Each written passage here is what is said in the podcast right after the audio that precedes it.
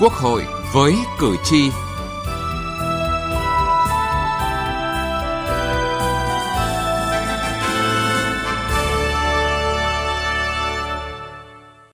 Xin kính chào quý vị và các bạn. Thưa quý vị, quy hoạch treo trong quản lý sử dụng đất gây lãng phí to lớn nguồn lực,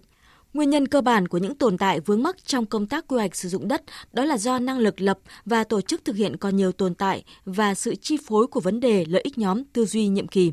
Quy hoạch sử dụng đất cần phải đi trước một bước, có tầm nhìn dài hạn và bảo đảm đồng bộ, thống nhất, minh bạch, hiệu quả là lưu ý của Chủ tịch Quốc hội Vương Đình Huệ trong buổi làm việc với Thường trực Ủy ban Kinh tế về quy hoạch sử dụng đất quốc gia thời kỳ 2021-2030, tầm nhìn đến năm 2050, kế hoạch sử dụng đất 5 năm 2021-2025 cấp quốc gia. Chương trình Quốc hội với cử tri hôm nay chúng tôi đề cập nội dung này.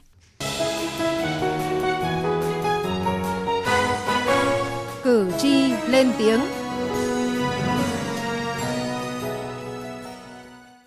Thưa quý vị và các bạn, không chỉ ở đô thị mà ngay các vùng nông thôn, người dân dễ nhận thấy những điểm chưa hợp lý trong công tác quy hoạch sử dụng đất.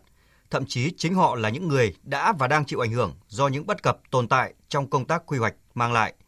Ghi nhận của phóng viên Đài Tiếng nói Việt Nam về vấn đề này. Tôi rất là bức xúc còn mà ôm tù nhà nước cũng là lãng phí. Quy hoạch không triển khai thì mà cứ gia hạn hết lần ấy lần khác bà con khổ cực mưa gió chỗ nọ rột chỗ kia rột Tôi thấy hiện nay ờ, Việt Nam có tốc độ đô thị hóa nhanh, một mặt giúp thay đổi ờ, bộ mặt đô thị hóa, ờ, mặt khác nó cũng gây ra nhiều hạn chế và bất cập như việc ùn tắc giao thông trong giờ cao điểm, ô nhiễm không khí môi trường. Trong khi đó, cơ sở hạ tầng chưa đáp ứng được nhu cầu cư dân ngày càng tăng. Những ý kiến vừa rồi đã phản ánh khá rõ những bất cập tồn tại lâu nay trong công tác lập và tổ chức thực thi quy hoạch sử dụng đất. Đó là việc lập, thẩm định, phê duyệt quy hoạch, kế hoạch sử dụng đất chưa phù hợp với thời gian, nội dung, hạ tầng kỹ thuật và hạ tầng xã hội. Chất lượng của nhiều quy hoạch còn thấp, thiếu đồng bộ, chưa đầy đủ căn cứ pháp lý dẫn đến việc các quy hoạch phải điều chỉnh, bổ sung nhiều lần, thiếu tính khả thi, không gắn với khả năng nguồn lực thực hiện. Vì thế, việc thực hiện quy hoạch chậm trễ kéo dài nhiều năm, thậm chí là để hoang hóa hoặc quy hoạch chỉ nằm trên giấy. Nhận định về nguyên nhân của thực trạng này dưới góc nhìn chuyên gia, người dân mà chúng tôi ghi nhận được. Chúng ta xây dựng quy hoạch vẫn của cơ chế cũ và rất nhiều vấn đề bị xem nhẹ. Chính vì vậy cho nên chúng ta chưa coi trọng vai trò công tác đánh giá, theo dõi, giám sát và từ đó điều chỉnh quy hoạch cho nó phục vụ mục tiêu phát triển quy hoạch của chúng ta hướng theo chỉ tiêu chứ chưa phải hướng theo kết quả phát triển bền vững. Cái quy hoạch này trong đó có xác định tiếp cận theo vùng. Chứ không chỉ là từng địa phương mỗi ông tỉnh làm thì không bao giờ gắn kết. Cái thứ hai nó quy hoạch rồi phải để đó. Bây giờ cái lộ trình bố trí nguồn lực. Trong quá trình chúng ta phát triển và kiểm soát sự phát triển của quy hoạch không được kỹ lưỡng và có lúc là hơi duy trì cái quy hoạch càng ngày càng rối và chúng ta định hướng không rõ các khu vực do vậy là cái giang trại những cái hình hài, nó bền vững thì chưa. Quy hoạch sử dụng đất thiếu tầm nhìn, thiếu đồng bộ, thiếu tính đặc thù và liên kết vùng kinh tế xã hội. Quy hoạch và kế hoạch sử dụng đất chưa gắn kết với kế hoạch chiến lược phát triển của các ngành địa phương, trong khi việc điều chỉnh quy hoạch đôi khi không dựa trên yêu cầu, đòi hỏi thực tiễn. Hiện nay trên cả nước vẫn còn hàng ngàn dự án treo chưa được thu hồi. Quy hoạch sử dụng đất thiếu khách quan, khoa học, hiệu quả, thiếu tầm nhìn ảnh hưởng trực tiếp đến quyền lợi chính đáng của người dân, đồng thời gây ô nhiễm môi trường, ô nhiễm đất đai, gây ảnh hưởng lớn đến việc sử dụng nguồn lực đất đai trong thời gian tới. Từ nghị trường đến cuộc sống Thưa quý vị và các bạn, những hạn chế tồn tại lâu nay trong công tác lập, điều chỉnh và thực hiện quy hoạch sử dụng đất được nêu lên khi các cơ quan lập pháp và cơ quan quản lý nhà nước bàn về quy hoạch sử dụng đất quốc gia thời kỳ 2021-2030, tầm nhìn đến năm 2050, kế hoạch sử dụng đất cấp quốc gia 5 năm 2021-2025 và trong các cuộc hội thảo về sửa đổi luật đất đai năm 2013. Bài viết của Vân Hồng, phóng viên Đài Tiếng Nói Việt Nam đề cập nội dung này. Đất đai là tài nguyên vô cùng quý giá, là nguồn lực có ý nghĩa đặc biệt quan trọng đối với sự phát triển của đất nước.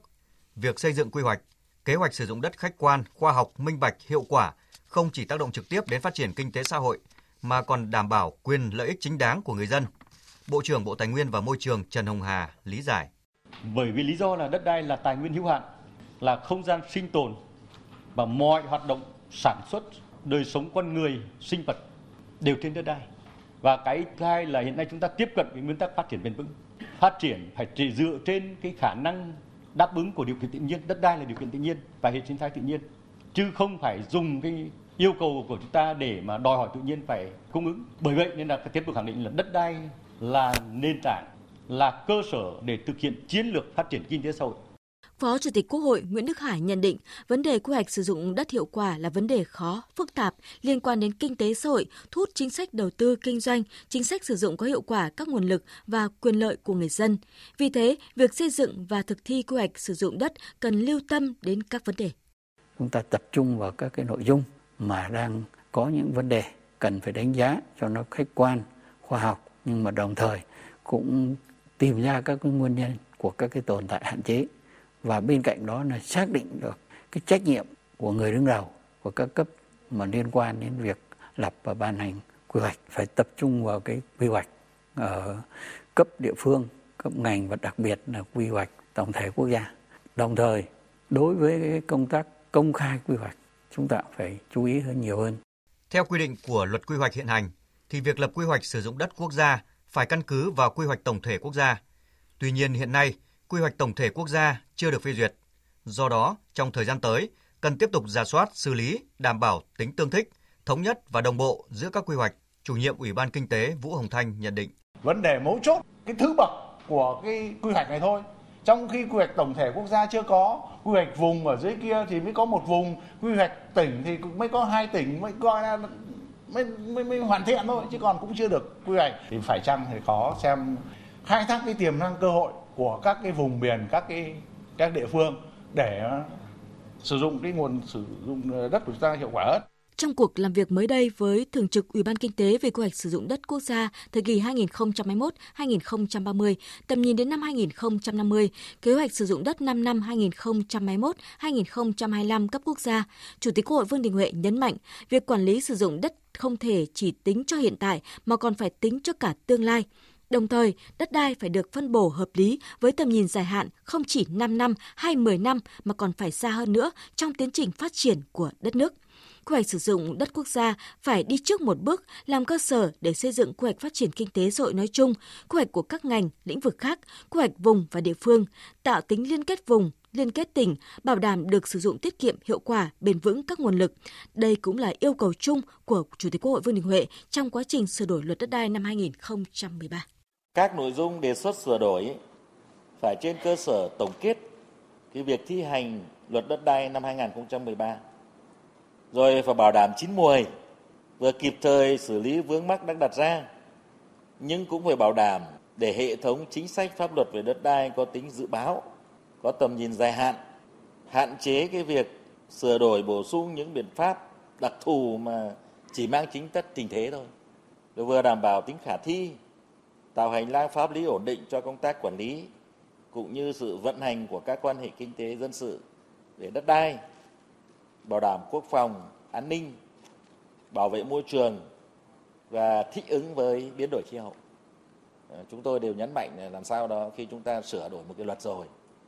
nhất là cái bộ luật quan trọng như thế này, thì nó phải tạo ra những cái chuyển biến căn bản, căn cơ cho cái việc quản lý sử dụng khai thác cái tài nguyên đặc biệt quan trọng này của đất nước cho phát triển đất nước.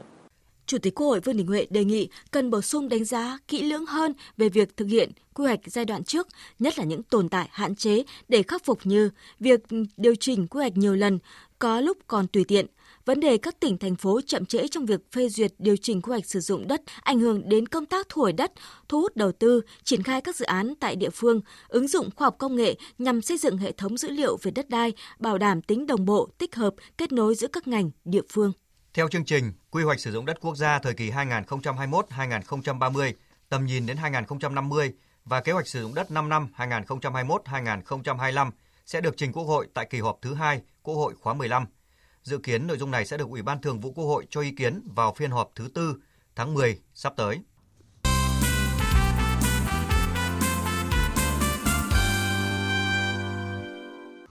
Thưa quý vị và các bạn, việc đảm bảo tính minh bạch và hiệu quả trong quản lý sử dụng đất đai phụ thuộc không nhỏ vào quá trình lập và tổ chức thực thi quy hoạch sử dụng đất. Những giải pháp để hạn chế những bất cập lâu nay trong công tác sử dụng đất đai được các chuyên gia quan tâm. Bài viết của Minh Trang, phóng viên Đài Tiếng Nói Việt Nam đề cập nội dung này. Tính khả thi và hiệu quả thực hiện quy hoạch sử dụng đất chính là thước đo về chất lượng xây dựng, lập quy hoạch sử dụng đất. Theo luật sư Trương Thanh Đức, đoàn luật sư thành phố Hà Nội, thì việc lập quy hoạch tầm nhìn hạn chế, ý tưởng chắp vá, nhiều quy hoạch chưa tuân theo quy luật phát triển và bị điều chỉnh tùy tiện trong quá trình thực hiện, khiến lãng phí nguồn lực. Luật sư Trương Thanh Đức cho rằng giải pháp để hạn chế bất cập này là việc mà quy hoạch phải có cái quy định rất là cụ thể, rất là chặt chẽ vì đây nó là cái lĩnh vực rất đặc biệt, ảnh hưởng liên quan đến rất nhiều thứ. Thì chúng ta phải tiến hành làm sao nó rất là thận trọng, rất là kỹ lưỡng để đảm bảo phi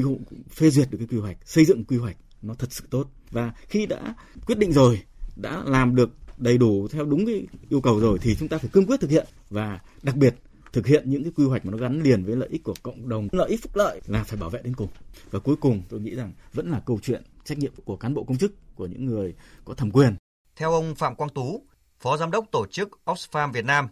trong quá trình lập quy hoạch, mặc dù các cơ quan đã thực hiện việc công khai lấy ý kiến người dân, song cơ chế công khai minh bạch cần thực chất hơn cái thì cơ chế công khai minh bạch thì chúng ta cũng đang có cái xây dựng cái cơ sở dữ liệu ờ, đất đai và đồng bộ và cái cơ chế là công khai. Tuy tuy nhiên là quá trình này thì trong thời gian vừa qua làm rất là chậm và chưa có những cái cơ chế để hướng dẫn đảm bảo làm sao sau khi công khai người dân hiểu được những cái nội dung công khai để họ có thể phản hồi cái ý kiến của mình trên cái cơ sở công khai đấy. Giáo sư đặng hùng võ, nguyên thứ trưởng bộ tài nguyên và môi trường cho rằng hiện nay hệ thống chung quy hoạch còn trồng chéo, mặc dù đã có quy định về quy hoạch tích hợp để đồng bộ, thống nhất với nhau nhưng chưa có bộ tiêu chí về chất lượng cho từng quy trình cụ thể. Khi từng quy trình lập sử dụng quy hoạch còn mang định tính thì khó đánh giá được hiệu quả, giáo sư Đặng Hùng Võ đề nghị. Hiện nay chúng ta đang nói đến câu chuyện công nghệ 4.0 đấy, thì chính là chúng ta áp dụng cái đó vào quy hoạch thì trí tuệ nhân tạo nó lại hơn hẳn trí tuệ con người ở chỗ là phân tích được định lượng, đánh giá được từ định lượng ra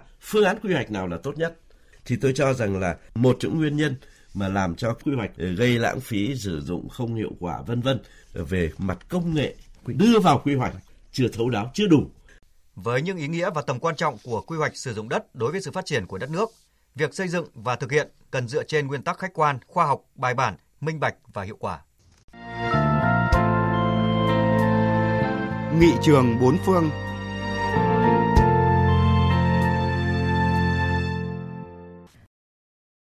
Thưa quý vị và các bạn, Tiếp mục Nghị trường bốn phương hôm nay, chúng tôi giới thiệu với quý vị và các bạn một số chính sách quản lý đất đai của Cộng hòa Pháp.